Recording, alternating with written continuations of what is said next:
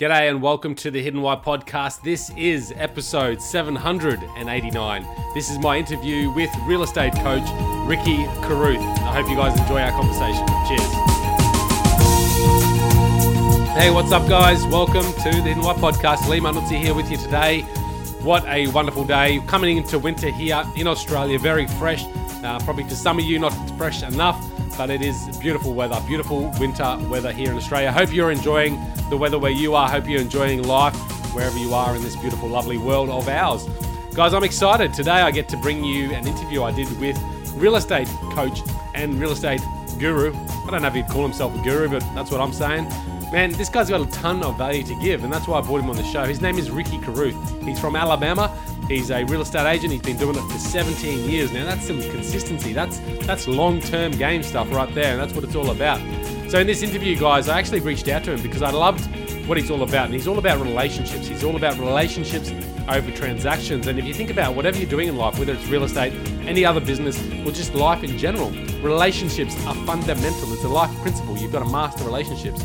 So we talk about that. How do we master relationships? How do we build them? How do we initiate them? How do we grow the relationships? We then talk about mindset. Now, Ricky's got a, a really strong mindset, and that'll definitely show in this interview.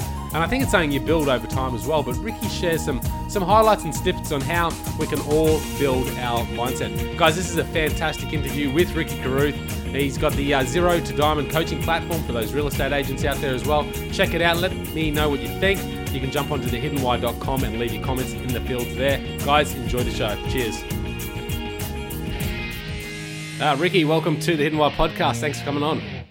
Absolutely, man. Glad to be here. Thanks for reaching out. Great to have you here. I'm looking forward to our conversation. I've been waiting on it for a few weeks now, so it's um, really awesome to have you here. Um, Ricky, just to give people a background, what are you all about, man? What are you up to? Okay, yeah, I'm uh, just turned 38. I'm over here in Alabama. I'm right on the Florida Alabama state line. Um, I've been in real estate since 2002. Yep. I grew up roofing, I grew up roofing houses with my father, and um, got in real estate in 02. I was 20 years old, and uh, made a million dollars by the time I'm 23. I uh, the market exploded here, hmm. and um, but being young and never had money before, and coming from a blue collar family, I never knew really exactly what to do with the money. So I thought I was making good decisions, but I was making bad decisions that eventually took me out. And uh, when the market crashed, I lost everything. Yeah, wow. Completely bankrupt, sleeping on friends' couches, slept in my car, went back to roofing houses. And, um, you know, during that time when I was so young and went through that, I was watching guys that were 50, 60 years old that were going through the same exact things and I felt so blessed at that moment that I was so young. young. Yeah. Yeah, dude, I just I knew, like I just knew that it was just a matter of time before I figured it out and came back, you know, stronger. And that's what I did. I just I read a hundred books during that time because I was really curious about why I failed. And so I read a hundred books and I studied the market and I watched the agents that made it, watched the ones that had to get out of the business like myself. And I actually landed a job on an oil rig for a while. And um, a little bit different, eh? What's that? A little bit different. Yeah. Actually, man, a, a, crazy story. The first week I was there, literally almost died. Really? I uh, yeah, the uh, you know, it was every other week, and I worked from six in the morning until six in the evening one week, and then when you come back, you work six in the evening until six in the morning. Right. So they switch it up on these twelve-hour shifts. They switch it up every other week, and um, the first shift that I did, it was nights. It was six at night till six in the morning. Yeah. The last day, man, of the week, the last day, the last hour of the week, all the whole crew, you know, we've been there all week. We've been living on the rig. We're ready to go home. Everybody's excited. And I was still in training, basically, you know.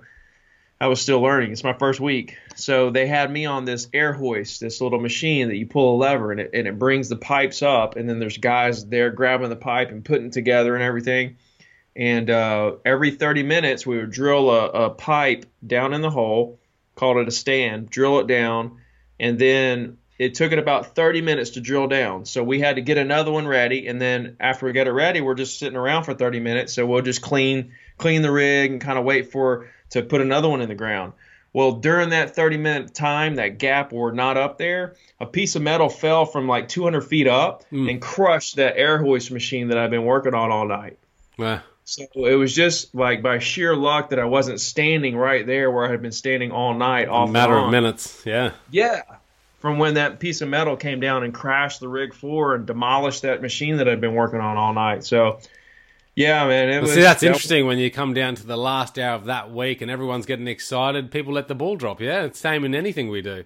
I think, like on a Friday, I just talked about this recently. Like people get to the end of the week and start to relax. Yep, coming into the weekend, letting the game down. But this is the time to go. This is the time to you know push that a little bit harder because you've only got that thirty minutes left and and keep that focus going. What was so crazy is the piece of metal that fell. It wasn't anybody's fault. It was just a piece of metal that kind of got loose Right. and was kind of loose up there, and it just kind of worked its way to where it fell off. And uh, somebody did mention it on the rig. They were like, "That that piece of metal looks a little loose." And the and the guy that the the manager, the the rig manager, was like, "Nah, it's all right. Let's you know keep going." They have a little safety chain that is supposed to catch it, but that's a two. It's I don't know how much it weighed, dude, but that little chain was not going to hold on to that piece of metal Yeah. Right. coming down. But anyway, man, long story short, I got laid off from the oil rig and I started to like the moment of clarity for me in my life and business, you know, for the financial side of my life was when somewhere in one of those books I realized that the whole first half of my career was all about the money. It was all about the the the transaction, the closing Mm. And and and that that was a moment for me where something clicked and I realized that that's why I lost everything. It wasn't because I made bad financial decisions because if I would have valued relationships over transactions, then even though I lost everything and made bad financial decisions, I would have still been able to sell properties and continue to build my real estate business even through the crash Yeah. because people don't go away. Properties don't go away. Transactions go down and the market changes, but people are still there and people are still buying and selling properties through any market. The closings happen every day. Yeah. Was another thing that I realized. So that And, what year was this? This was just after the crash. Then you lost everything. And 2007. This was 2007. Gotcha. What's so crazy is is that everybody in America they talk about the crash and they talk about 2008 because that was when the stock market crashed. Hmm.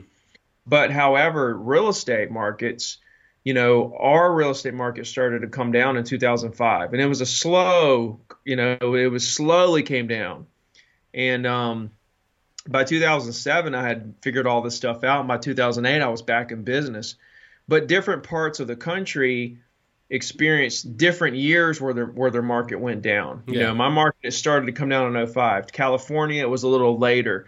You know, so different areas experienced different things during that time. But real estate definitely all over the country had already began to come down considerably before the stock market actually crashed in 2008. Mm. Um, you know, so by 2008, I was back in real estate and uh, I was back in business and making it happen by then.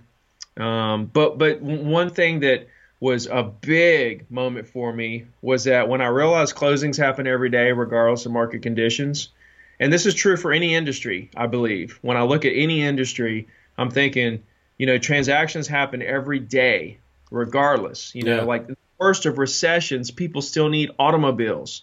Yeah. In the worst of recessions, people are still buying toothbrushes and they're going out to eat, they're going on vacations. And it, it made me realize that business is a hundred million percent unlimited Hmm. for everybody. And Yeah. there's no competition. There's Yeah. no competition. The only competition that that exists is the competition that you put on yourself through living in this world of scarcity. Where if business is scarcity, you know, if, if there's only so much business and you're trying to get your piece of the pie, then you're putting that on yourself by looking at the situation wrong. yeah. When in yeah. reality, it's totally unlimited. All your competitors are actually not your competitors; they're actually your teammates. Hmm. You know, like you should all work together. You know, for the bigger cause. So that was a big thing for me too. So yeah, I got back in real estate and just started crushing it. And I built it, built my little empire, and I'm still going. So back into real estate about 2008. Yep. Yeah, sounds about right. Now you've been doing over 100 sales a year. Um, I mean, not everyone that listens to this show is in real estate, um, but I think I, the reason why I brought you on the show, I'm in real estate, obviously, and I came across you and I, I loved your mindset and I loved your message. You know, I love what you're all about, and I think the lessons that you had in that period of your life is really what's transformed you. Um, and I, I can sort of relate because I had, um, you know, a few years back I was in real estate and then I had a little break, went over to Japan, and now I'm back in it again. And I feel that there's a level of maturity that has come with that experience, and maybe just life has all come together now. And I'm just starting to realize that it is more about the relationships as well. And, and perhaps it's because I don't really care as much about the money anymore. You know, there's other priorities in my life. I've got two young girls, and, you know, it's about family and these sort of things. Um, but there's something transition there, and that's why I really relate to your message about relationships. So let's just talk a little bit about that. I mean, because I think life is about relationships, no matter what you do. I mean, life survival is about the relationships. So, how did you come to that realization that it is the relationships in your life that really matter and nothing else? Literally, it was when at the bottom of the market, when I was still working on the oil rig, and and I and I noticed that some of my clients that I that that I represented when the market was good and I was in real estate and then got out of real estate, those same clients were still buying stuff at the bottom. Yeah. Yeah. And like in my in my mind, there was only so much business and and there was so little business at the time. There's not enough for me. I got to get out of the business. Yeah. But then years later, before I got back in real estate, that was a big aha moment for me was I realized that some of the clients that I had before were still buying and that that was what clicked with me and I was like, wait a minute. If I would have actually maintained the relationship with these people through this, then I would have been representing them on these deals hmm. at the bottom. Yeah. And and that was something that was real big to me that opened my mind up and my eyes to the fact that it's relationships that run this world and run run business and make makes everything you know spin. Um, that so was are a you a sort of outgoing guy? Like, are you really easy to connect with? Because I know there's probably a lot of people, myself included, that sometimes I feel very awkward in social situations, you know. And and for me, a relationship is built on really connecting with people. Are you one of those just outgoing, connect connecting people that find it absolutely easy? I'm absolutely. Uh, I consider myself an introvert. Right. Like I don't want to get into these social conversations at the at the grocery store, and you know, like I, I I'm I'm avoiding those weird conversations with strangers and stuff like that. So Do you go out to like group meetings and and things like that, yeah, networking meetings. No, like like there's people out there, like you say, that they'll talk to anybody. Yeah. And like they'll make friends with anybody, yeah. and I can do that. It's just not. I'm just not. I just for some reason that's just not me. Now, hmm. what I do really well is is when I encounter someone in business, okay, then I make them feel super comfortable. I think the number one objective for any business owner, any salesperson, the number one objective is is to make your clients and prospects feel comfortable. Hmm. Not only with you, but just comfortable in general. Yeah. Right? And so like when I say when I encounter people in business, I was I used to serve tables at a seafood restaurant. And you know, when they came in, when when the, when people sat at one of my tables, I would go there immediately, and you know, I would make them feel comfortable with me. Now that is a business; those those are those are clients. You know, like and, and, and when you look at that, because those are clients to the restaurant, and now you're representing them to get their food and um, I was really good. Yeah, you know, talking to people and you know making them feel comfortable, making them laugh, hospitality. Them, yeah. Yes, yes, yes, and the service and everything else. So it all goes hand in hand. And so I think the number one thing is is we got to make people feel comfortable with us, who we are, that we're there to help them. So how do we do that?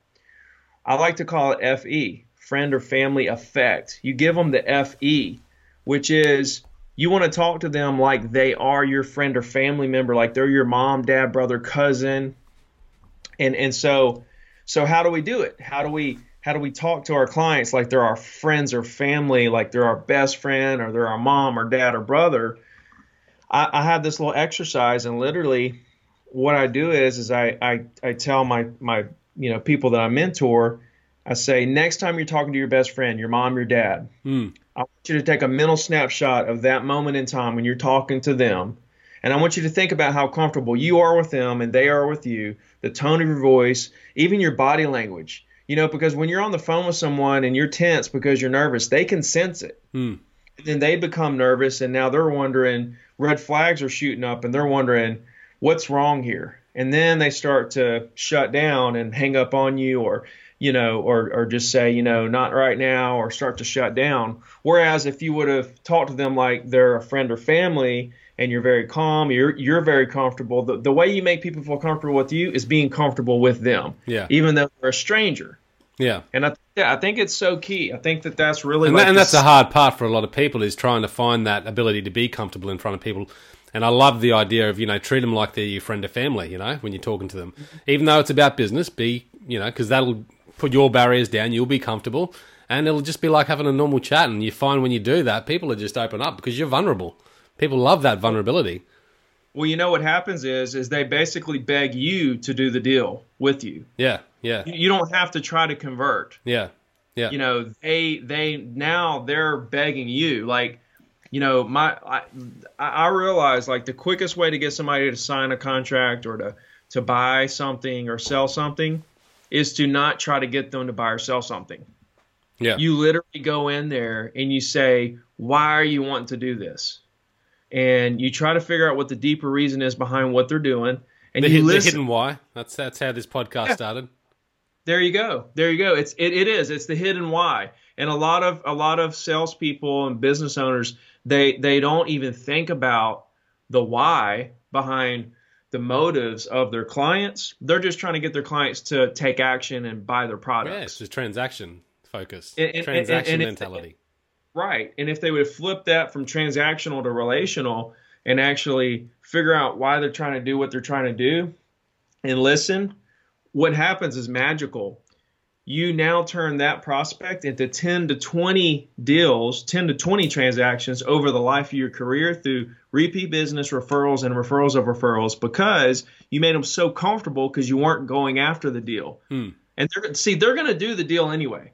They've already decided that they're going to do this deal. They're going to buy this product. They're going to do this. They're going to sell that. They're, they've already made the decision. Yeah. Now they're just looking for somebody who's going to make them feel comfortable, right, enough to represent them on this purchase. Well, I think once they feel comfortable, that's when they start building that trust, and they go, "Okay, I trust this guy. Like he's, met, you know, feel comfortable with him. We're getting along.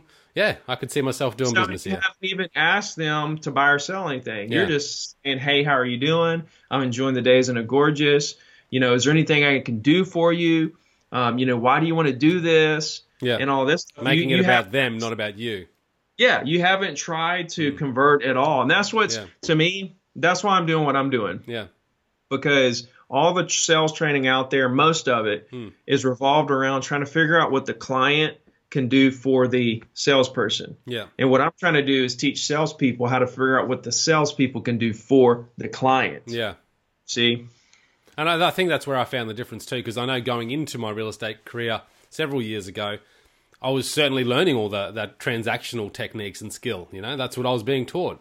Um, and so I'd go out there and I felt very uncomfortable. I didn't feel like myself. I couldn't just be me because I was all about how do I be this business, you know, transactional dude. And man, it just, I mean, it worked. I still had some good success, but it, it um, wasn't sustainable um, because it made me feel uncomfortable too. You know, I hated being that suit wearing dick that would show up to these meetings with people. Um, and You know- and I've learnt that you know going into a previous sales role as well that if I can just make people feel comfortable, build the rapport, build that relationship, um, the business will come from there. It'll just flow.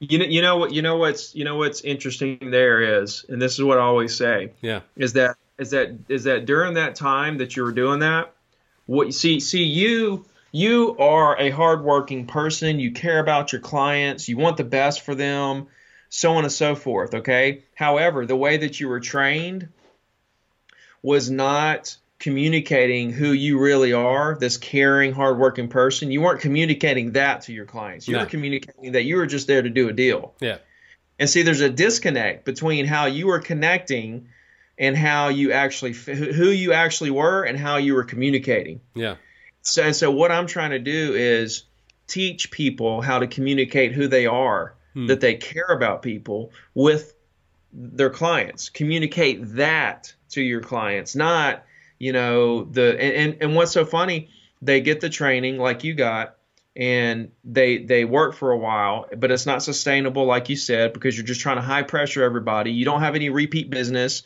You don't have any referrals because you scare them all away with your high pressureness.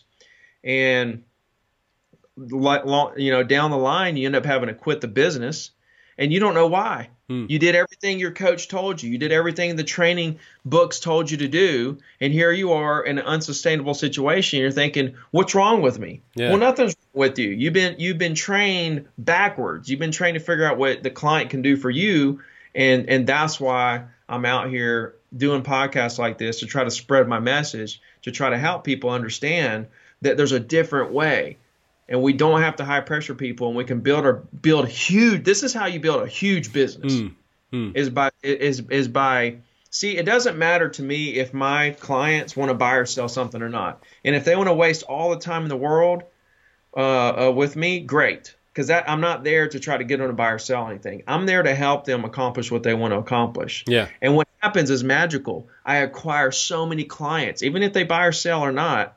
I acquire so many clients, whereas one day they're going to buy or sell. Yeah. And that one day comes sooner than you think. Hmm. You know, a year goes by like that. Ah, and then suddenly you're getting calls left, right, and center, and you just don't know where they're yes. coming from. Yeah, yeah. You, this five years, you build a database of you know a thousand, two thousand, three thousand people who you didn't high pressure, who you treat who you treat like family that are that are in your market of yeah. whatever you yeah. whatever business you're in you have a huge business and then you keep building it. I'm yeah. up to 12,000 people. Wow. 12,000 people in my database. I get a weekly email every single Wednesday That's since huge. 2007. Yeah. Yeah. And that and that's been the foundation of my business. I built my brand with my weekly email. That's awesome. Let's talk about this because I know we're we're putting it into real estate context, but I think the the value of this is about the relationship and that reply that that relates to anyone's business because I, I can't think of too many businesses where it's not about people. Yeah? Whether you're a manager in a store that doesn't actually deal with the outside public, you're still a people manager. You know, you're dealing with people inside the office. So it's about the relationships. How do we go about just initiating that relationship? Because I understand, you know, it's about being comfortable and, and I think, you know, being yourself as well in those situations. And I certainly just going back a step for a second, found that, you know, when I was going in there as a transactional agent, I was transacting, and so I was losing a lot of business, and I was getting some. But after I got some business, um, then I was myself, and we built really good relationships. So I did get you know referrals and repeat businesses from the clients I work with, but I was losing the ones that I was treating as a transaction initially. So it mm. wasn't the way to go. But how do we go about? Because I know um, we can be comfortable if we're just not treating it as a transaction, so that will help us be more comfortable, and therefore them be comfortable. But how do we initiate that relationship?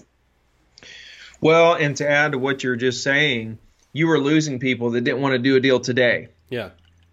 Like yeah. like like you were being trained to find motivated buyers and sellers. Yeah. And if they're not motivated to do anything soon, then throw them away. And what I'm saying is collect everybody, whether they want to buy or sell or do business, or whatever industry you're in. Hmm. If they don't want to do business today, that's, okay. that's fine. Hmm. Let's let's still develop that relationship for later. Yeah. And let's capture everybody. Why are we throwing anybody away? Yeah. Right? These are people that will do business later. There's a good chance. Yeah. And it's a numbers game. Some people may never do business, but why would we throw away the opportunity of somebody that may do business later? But the thing is, for that person that may never do business anyway, they're still talking about you if you're making them feel comfortable, if you're offering some sort of level of value or just, you know, friendship.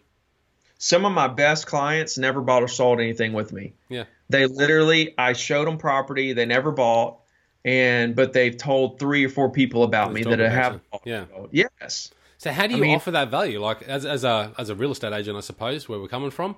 How do you, you know, because not everyone wants to talk real estate, and you know, I'm not selling for another ten years. So why do I want to talk to Ricky? How do you then build that relationship for someone that you know perhaps doesn't want to talk to you? It's literally how are you doing? Yeah. How are you doing? You know, like I'm enjoying the day. Isn't it gorgeous? Hmm. You know, it's like I don't want to take up too much of your time, but a house around the corner sold. It doesn't even have to be real estate. You know, I've got cell phones here for sale. I'm doing car washes. You know, I roof houses. I didn't know if there's anything in the world I could do for you. And so what you're doing is is you're throwing it out there of what industry you're in, right? You're throwing it out there so now they know what you're doing but then you're indirectly asking them if you can do business with them because you're, you're throwing it out there and then right behind it you're saying and i didn't know if there's anything in the world i could do for you yeah and you're not directly saying hey can i come measure your roof up to roof your house yeah or uh, can i you know can i offer you a cell phone to buy Yeah. All I said was, is I have cell phones for sale down here. I'm at the Verizon store, and I didn't know if there's anything in the world I could do for you. Yeah, yeah. You know, so, so, it's about so, being caring. It's about showing some empathy, some compassion. Yeah, yeah. It's a, it's about like we said, treating them like fam, talking to them just like they're your family. Yeah, yeah. Right. But here's the kicker. Here's the kicker. People value like what you have to do if you want something from someone, somebody, right? You have to give them something first. Yeah. Okay. So what do we give them? How can we give them something? Mm. Okay. What we have that we can give them is time. Yeah. We can give them time by listening to what they're saying, right? And and getting into these conversations. If you can get people talking and then you listen, you're not trying to cut them off every second. You're not, you know, you're you're listening and you're trying to figure out, you're trying to read them. Yeah. Uh, are they happy, mad, glad, sad? Or did they just want somebody to talk to? Because a lot of people, you know, they, get sales calls and, you know, they get a hundred of them a day and it just, they're just tired of people trying to sell them stuff. Absolutely. Could, yeah, hear it all the time. if they could hear from a salesperson or a business owner who is not trying to just cram their product down their throat. Yeah. Try to sell them something so hard, mm. and they they just you know, and, and they just want to talk. Then you're creating a friendship, and you're and you're you're you're you're starting to initiate this relationship, and from there, you know, it's like no, you know, we we're good. We just got a new roof. You know, we're we're good right now. Okay, cool. Well, is is there a roofer in the area that you would work with? you know, or what's your situation there? Is, is the door open for me to begin this relationship with you as your roofer for the future? Yeah, yeah. Hmm. And if so, and, and if not, then you know, I would love to stay in touch with you, and then you can maybe get their email, or maybe you can, you know, get their Facebook, maybe you know, follow them on Instagram. You can, you know, phone number, address, however, whatever your mechanism is to stay in touch with people. But what you have to do is is you have to you have to have a really um, uh, like a real conversation with them, not a sales pitch conversation, but like a real conversation to yeah. go a little bit deeper than your normal salesperson, and that gives a really good first impression. And then on the back end, you have to follow that up with some kind of technology that stays in touch with them very consistently forever. Yeah. And then they forget you. So they got the first conversation. They're like, man, that guy was really nice. Now I'm getting an email from him every week, or I'm getting a text, or I'm getting a, something in the mail, a postcard, or whatever whatever you do to stay in touch Same, with people. Yeah, yeah, yeah. Yeah, and so and so then that starts to build your brand mm. with that person. And now we do this across thousands of people that are that could be possible, you know, um, clients of ours. Absolutely. Something that came out there is, you know, that everyone is waiting to go for someone else to go first, basically, and everyone wants to talk. Everyone wants to talk about themselves. And I know that when you know in, in our jobs that when you're ringing people, not everyone wants to talk, so that's fine. You know, okay, no worries, sorry to bother. But um, the ones that do, if you you know ask a few questions that get them talking, people love to talk about themselves. And once you do that, that's just a conversation. And I just love those conversations because I never know where they're going to go. I never know what I'm going to find out, and it's just mm. amazing um, what people are willing to share. You know, it's really enjoyable. Yeah, once you get them talking, then you know that they're comfortable. That's yeah. a sign that they are feeling comfortable with you. And that's when you know that you're on the right path with this person. And you just got to think long term. And like the quickest way to short term money is to is to think long term. Hmm. Is to not go after the deal. Is to think, okay, this person might buy something in a year. Yeah. Next thing you know, you're talking to them, you're not pressuring them, you're not trying to get them to do anything. Next thing you know, they're telling you they're ready to do something. Yeah. You know, and yeah. so it's opposite of what you hear out there. And I've had a little pushback from some of the high pressure guys saying, oh, that doesn't work. You know, if you want to call a million people, get emails and send a weekly email, and hopefully one day they call you, then great. Dude, I've got over 15,000 agents in my coaching program, my free coaching program, and people are getting listings and closing deals their first week. Like they're getting listings and buyers and stuff their first week. Yeah. And, and so you build when you when you think about it like this, you think about business being unlimited, closings happening every day, and you think about this long-term approach to to business and, and, and this long-term approach to prospecting then you you put yourself in a position where number one you can't lose. Yeah. And number two, you're building your business for now to pay your bills, but you're also building an even bigger business for the future, and you're doing it all at the same time. Yeah, yeah. So, so that that long term game, and I think that's a shift too that certainly happened for me when I went from my twenties to my thirties, and starting to realize that it's it's a long term. You know, it's a long term game. So look, let's just be patient and go with it. And that's because I'm probably very impatient. You know, and I was just trying to chase the now money. Um, but you know, it is a long term game, so just enjoy that process, enjoy the ride. If you can actually enjoy what you do, then it's going to be fun anyway. Dude, people base their happiness on what they want. Yeah. Like if somebody wants a million dollars a year, then that's what they're basing their happiness on, and now they're unhappy because they're not there yet. Hmm. And so, so they just stay at this in this state of unhappiness until they get there. Well, that's not going to happen overnight. But when they get there, if they ever do, they realize, wait a minute, that's not as grand and as and as great as I thought it was. Yeah. Because now I made a, I made a million dollars. I spent a half a million on taxes and living. Now I have a half a million left over. I don't want to spend that. I want that to be my net worth. So now I'm going to invest that somewhere. I can't touch it. And so now I'm back to being broke. And so now, now what, what, you know, this isn't what I thought it was going to be. Yeah. So, and if they spend it all, then it's gone quickly and where you're right back to zero. So, then they're like, okay, I'm not going to be happy till I get to 10 million. And so you stay in a state of unhappiness. Keep chasing. Keep chasing. What you have to do is you have to be happy with where you are right now, right? It, it, wherever you are in your life, you got to be happy with that moment, knowing that you're putting the daily work in and the daily actions to get where you want to be. Yeah. Yeah. So that's what you need to base your happiness on is how much effort you're exerting on a daily basis. Not not getting the million, but actually the fact that you're putting in the work to get the million. And that's what makes you happy. And that's what helps you go to sleep at night being happy. And so it, it gets into a deeper realm of, of a philosophy around what makes you happy. Yeah. You know, because there's a lot of people out there that are just unhappy because it, they haven't they haven't made a million dollars yet. They're attaching and, and themselves to some sort of future expectation that's just not there, and they have everything right in front of them it comes back to what you just said about patience. You know, my four keys to success, right? You got to believe 100%, yeah. work hard, and then you have to adapt. And then the last one is you got to be patient.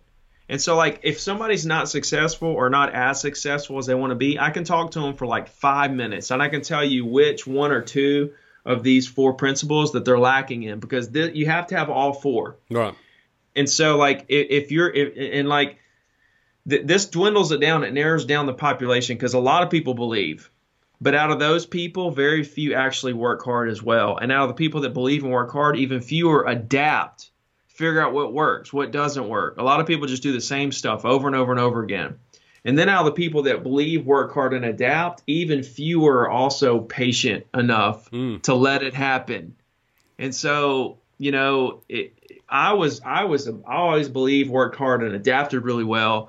I was missing the patience part for a long time. It took me a while to realize that that that was the missing piece for me. Gotcha. Because I was always unhappy because I was trying to I was always trying to achieve this goal that I kept pushing out further and further. Every time I would hit it or get close, I would make it a bigger goal. Yeah. And so I was always just in this hamster wheel of trying to achieve something that I could never reach, you know. And so at some point you have to be very happy with where you are and satisfied but yet still extremely hungry you know gotcha. and like my, my happiness comes from the daily work like i don't focus on the results i don't wake up and say i want to make a million dollars this year i focus on i i, I want to work as hard as i can this year yeah and and if and if at the end of the year I only make a half a million, I'm happy with that because I know that you're giving it your best effort. You've given it everything yeah. I have. That's what came out the other side. I can't control if the market crashes. I can't control if you know, people pick up the phone or clients do this or that. I can't control,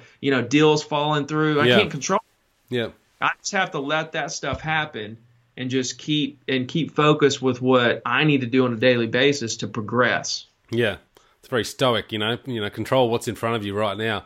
Um, let's just talk about that because I think that's the other thing that I really connected with you is about your your mindset, your mentality. Um, and you've just spelled out a couple of good things that we can go straight into, which was belief, your work ethic, work hard, adaptability, you know, ability, you know, just courage, I guess, to go out there and keep trying different things. Don't give up. I guess that's the uh, that's the adaptability, consistency as well, and then patience. You know, just keep doing it and find the joy in the process of working hard. I mean, I love working hard. I don't think I could I actually get really frustrated if I'm not doing something, whether it's the podcast or working in real estate, um, whatever it is. You know, if it's on weekends, I'm loving, I'm cooking, I'm doing work in the kitchen. You know, um, yeah. that's just what we love. Let's just go back to step one: belief. Now, a lot of people do believe in something, but they don't have that deep belief. They're not connected to a, a deeper motivation. There, their why, I call it. You know, how do yeah. we go about developing that? Because I, I think you know part of me just thinks it's it's something that comes with time. You know, you just have to try these things and figure things out, and slowly you'll get to okay, well, this is what's really important to me, and that's when you really develop the belief. But can you help people um, connect with the belief and, and really develop that? I think that the biggest problem out there is that people believe ninety seven percent. Yeah. Ninety eight percent. Ninety nine point two percent. But they don't hundred percent believe. Yeah they don't they're not 100% all in with what they're trying to accomplish and that 2% that 0.7% of them of themselves that doesn't believe that they can do it is what's going to bring them down you have to 110 million percent believe in your why okay yeah. what your bigger mission is and that you can achieve it you have to go all in and it's like um, you know, it's like parents who say, okay, you know, you have this dream, you know, uh, you know, my child, you have this dream and you want to do this this thing, okay? But let's just let's just do good in school and let's let's go to college just in case. And what you're doing is you're taking that, that child's belief and you're giving them a plan B yeah. in case this doesn't work out. And so that plan B creates doubt that the dream can come true because you're giving them a plan B. Let's let, look, no plan B. Let's just say this is the only way that this is going to happen is for me to accomplish this, and let's go all in here, right? And that's the way you have to think. It has to be one or nothing, right? And if it doesn't work out, then we'll figure out what Plan B needs to be. But we got to go all in with what we have right here. Like my mission right now, what makes me jump out of bed, and, and it's always a moving target. Like whatever your big why is, is always changing. Yeah know, like it's never, it's not going to be the same, you know, forever. It might be the same forever, but most people, it's going to change as you grow older, as you have different, you know, values, and you know, you you have a family, and different things happen. Um, but like, I got into coaching two years ago. Yeah. You know, and like up to that point, it was just real estate and just trying to succeed and be number one and all that. But then when I got into coaching, I realized, wait a minute, now I have a different why and that is because I want to reduce the failure rate in the real estate industry. Hmm. That's the whole basis and mission behind what I'm doing. Yeah. And, and and so that makes me jump out of bed at 4:30 in the morning and start working on and sending emails to my coaching students um, so that they're, they're they've got their head on right for the day. And they have their morning motivation to get out there and crush it.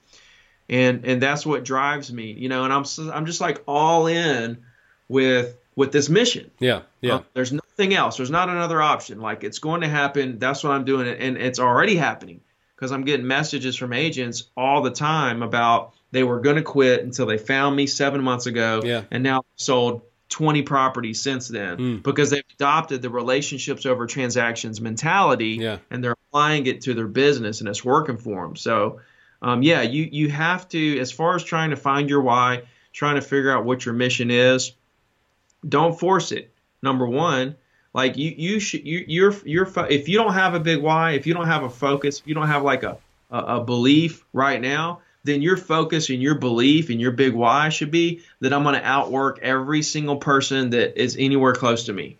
I'm going to be the hardest working person. And being the hardest worker means that you're putting in more work than everybody, even when no one's watching you.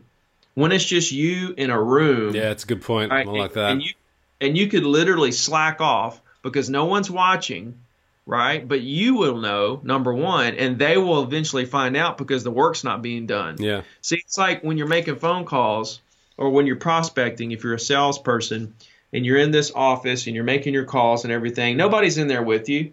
and you can make the calls or not make the calls. Yeah. But eventually, in three months, people are going to know if you made the calls or not because you're either going to have sales or you're not going to have sales. Yeah. Yeah. If you don't have sales, then you know that we didn't do the work. If you make the sales, then we know, man, this person did must have been doing a lot of work behind the scenes. And so you have to be that person that's putting in the work behind the scenes, um, even when no one's watching. You just have to love the hard work part. So if you don't have a big why, if you don't have a belief, don't force it. It'll come to you. Yeah. But yeah. in the meantime, let's work on the fact that we want to outwork everyone. Yeah. Where there's no doubt, no doubt in anyone's mind who wants it more. Yeah. Yeah. I love it. So with your, you know, real estate, your focus there, that's all you're doing. Uh, what for ten years thereabouts before you started really focusing on the coaching?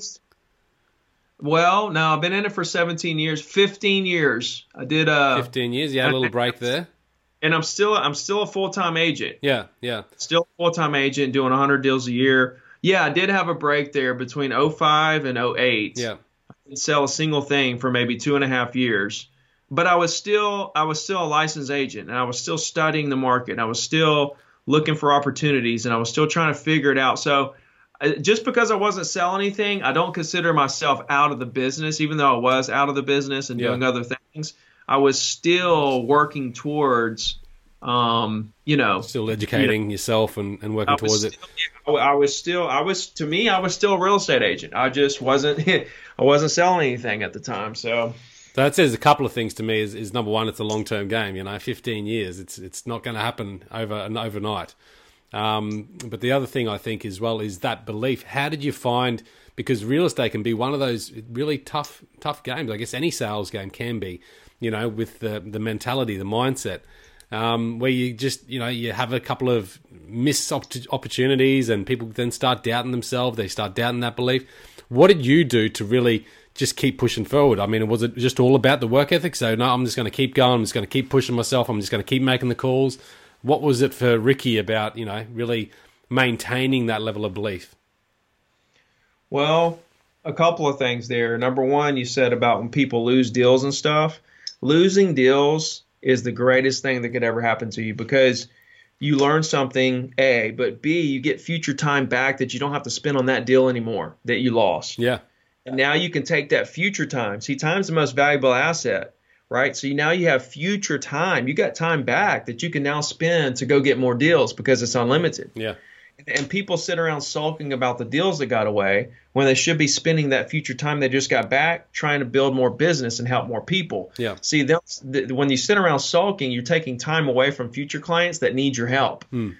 So you can't control the results. Like I said, let the results happen. If the deal falls through, that's fine. Let's go get five more deals. Yeah. But but as far as like what drives me and how it did, I always from when I was a little kid, I, I knew that I wanted to help people. Yeah, it's always been a thing for me. I always wanted to help people. So when I got my, you know, I started out roofing houses with my father, and that's where I learned the work ethic. And then I said, okay, these correlate, helping people and working hard. I know one day I'll work so hard that I'll have enough money where I can help people, where I can turn around and help people. That was the goal for me as a kid.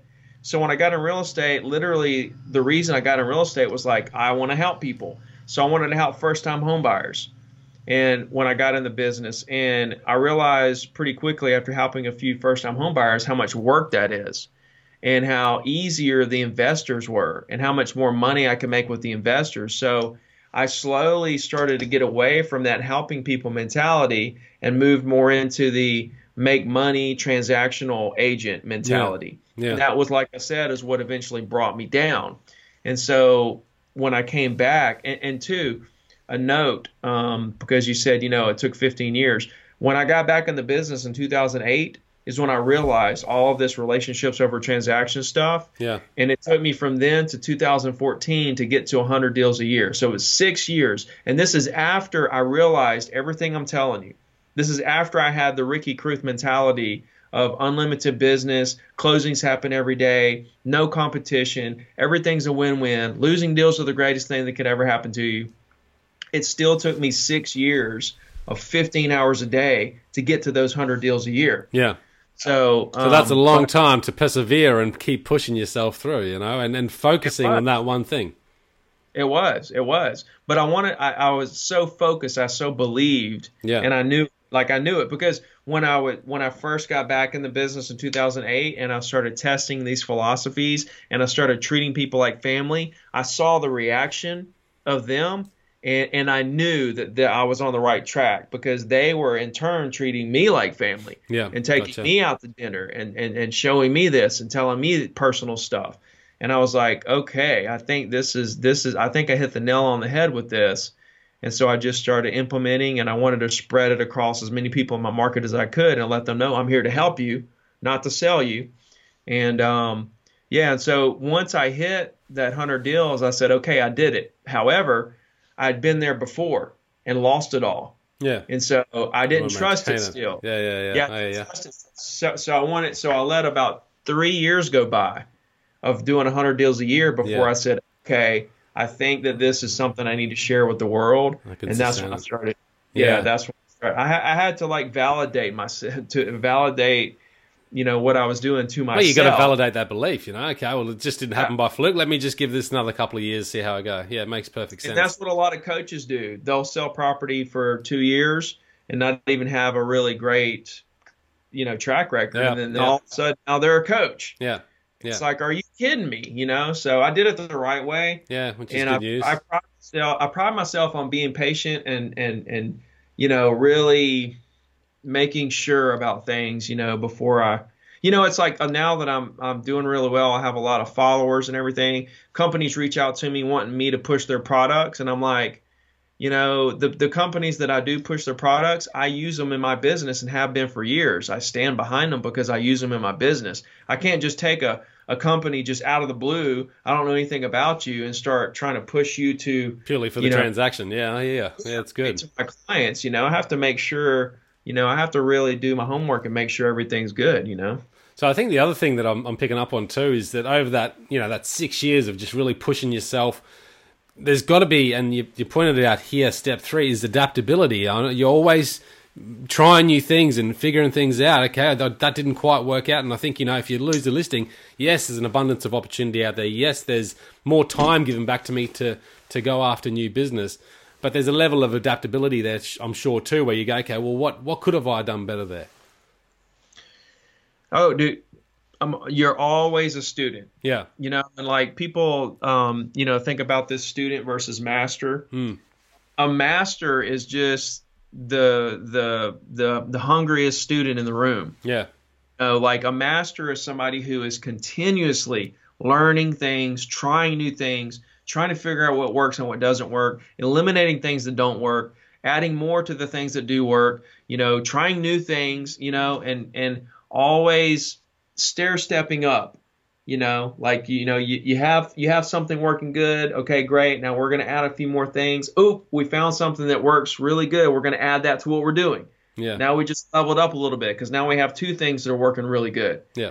You okay, we're going to keep those two things going while we're looking for a third thing. And we might try out three or four things to find that third thing. And then, boom, we find it. Boom, we add that to the two that are doing. Now we got three things that are going really good. Yeah, yeah, so you just continuously, and, and, and like you said it earlier, people are scared. There's a, you know, they're scared to step out there hmm. and try new things. They're scared to spend money on certain marketing ideas. They're scared to get on camera. You know, they're scared to post stuff. They're scared to, you know, cold call. They're scared to get out of their comfort zone. You know, they're scared to public speak. They're scared of everything. Hmm. And I think that that's that's the key. You know, they're, they're scared. And this is a big one.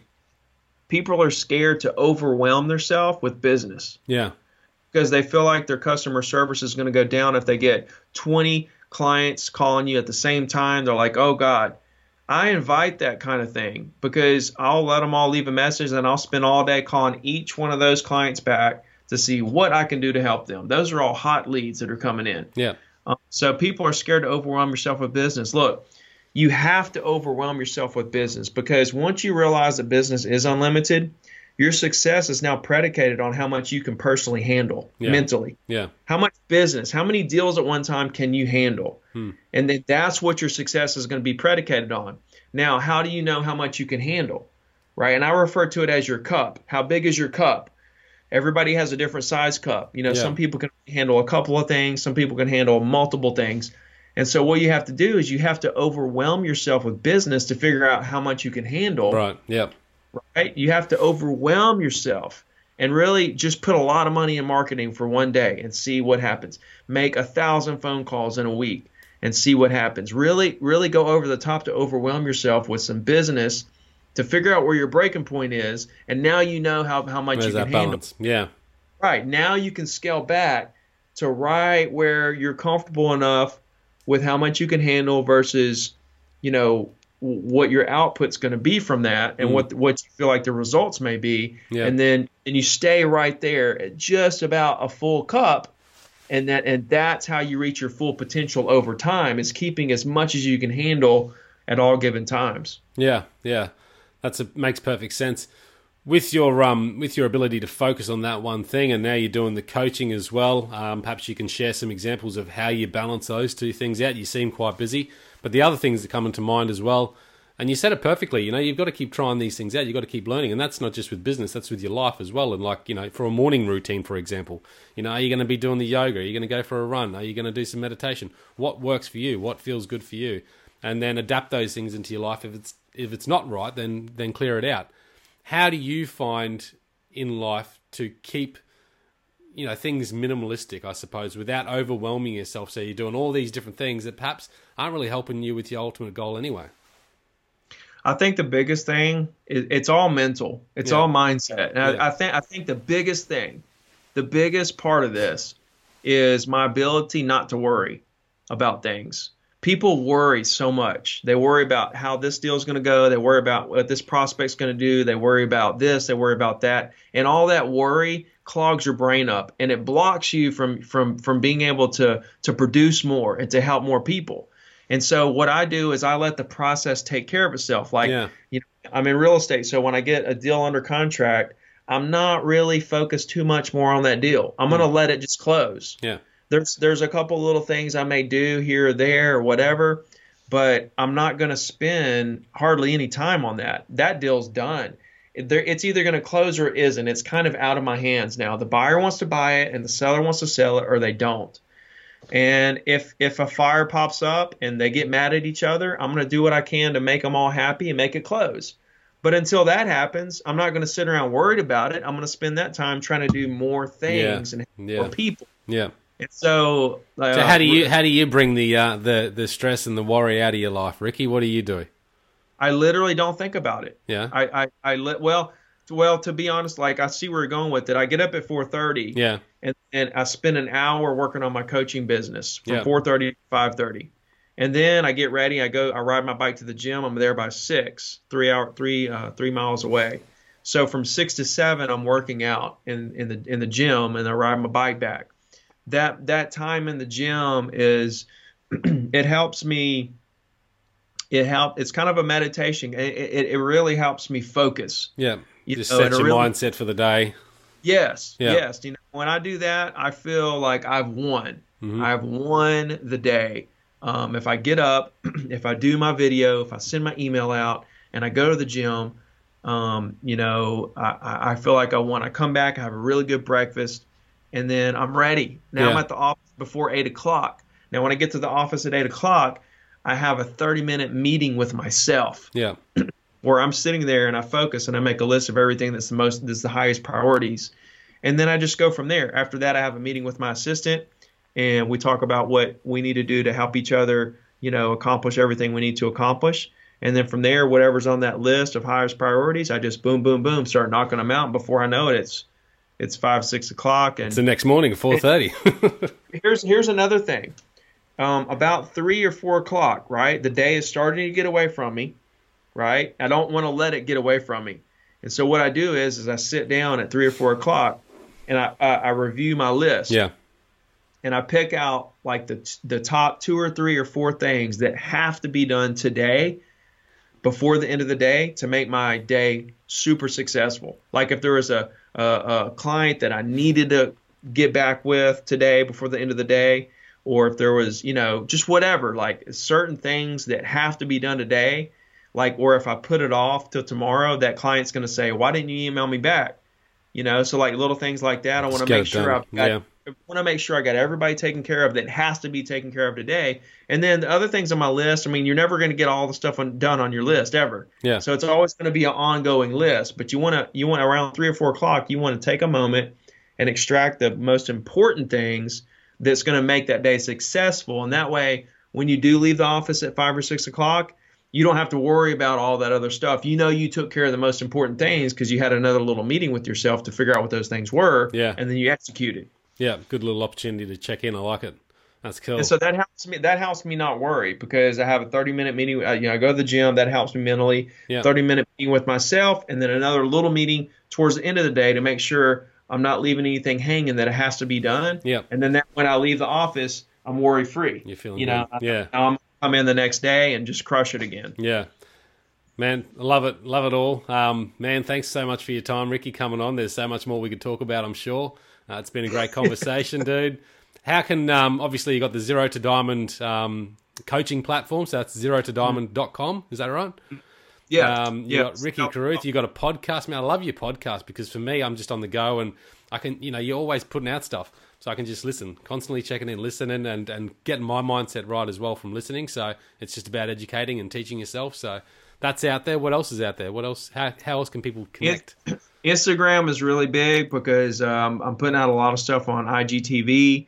And then, of course, um, you can follow me through my day and my stories. I'm Yeah. always posting, you know, five or ten stories a day of what I got, what I have going on, different appointments, different things I'm thinking about. That's really, really good. Um, uh, YouTube, Ricky Carruth at YouTube. Um, you know, I just hit 20,000 about a week or so ago there, and that's growing pretty good. So yeah, I'm just enjoying the ride, man. And and and I answer every single Instagram DM. Yeah. So so if anybody listening has any questions for me or wants to reach out to me, feel free to hit me up on Instagram. Uh, just direct message me there, and I'll get back with you uh, with whatever questions or anything I can do for you. Yeah. That's cool. I can testify to that. That's how we connected. That's been awesome, man. Thanks for coming on the show. I appreciate it, man. I've really enjoyed it, and I hope everybody got a lot out of it. And uh, you know, we'll uh, we're uh, you know our our this isn't done. Like we'll I might have you on my podcast or you know something like that. And like we was talking about before the show, I I'm gonna get down to down there to uh, Australia at some point. So I definitely want to hook up with you when I get down there. Yeah, no, absolutely. We'll do. We'll see you then. Guys, thanks for listening. Hey, check it out, thehiddenwhy.com. And until next time, peace, passion, purpose. See you soon. Thanks, guys, for listening to this episode. I hope you enjoyed what you heard. I hope you love what you're hearing. If you like this episode, guys, or any of the episodes that you're listening to here at The Hidden Why, please do me a favor by sharing it. You can share it with your families, you can share it with your loved ones. You can do that by using your favorite social media channels, using the icons on the platform that you're listening to The Hidden Why podcast. Also, guys, if you're a fan of the show, please connect with me. Connect with me at thehiddenwhy.com. I love to hear from you. I love to converse with the people that listen to this show to find out what they enjoy, what they don't enjoy, and perhaps if they have any questions or feedback for the show as well. You can stay up to date with all that I'm releasing here, guys. I do a solo show every Monday, a three minute thought every Thursday. I do two interviews a week on a Wednesday and a Saturday, and a book review every Friday. You can stay up to date with all that by subscribing to my newsletter at thehiddenwhy.com. Just enter your email address there, and also subscribing to the podcast on the platform that you choose to listen to your podcast. You can also support the show, guys, by using the Amazon links at thehiddenwhy.com. So if you like books, you can get all the books that I review there, um, and anything else really that you like to purchase through Amazon. So use that link, it helps support the show. And we've also got a deal with Audible, guys. Audible is a fantastic way to listen to all your favorite books. We've got a deal with them so you can get two free books when you subscribe or, yeah, subscribe to a 30 day free trial. So check that out again at thehiddenwhy.com. Guys, that's it from me. You know what to do. Go out there, breathe more passion into every single moment. Do everything with greater purpose. And in doing so, you will discover your hidden why. This is The Hidden Why. My name is Lee Martinuzzi. Until next time, peace, passion, and purpose. See you soon.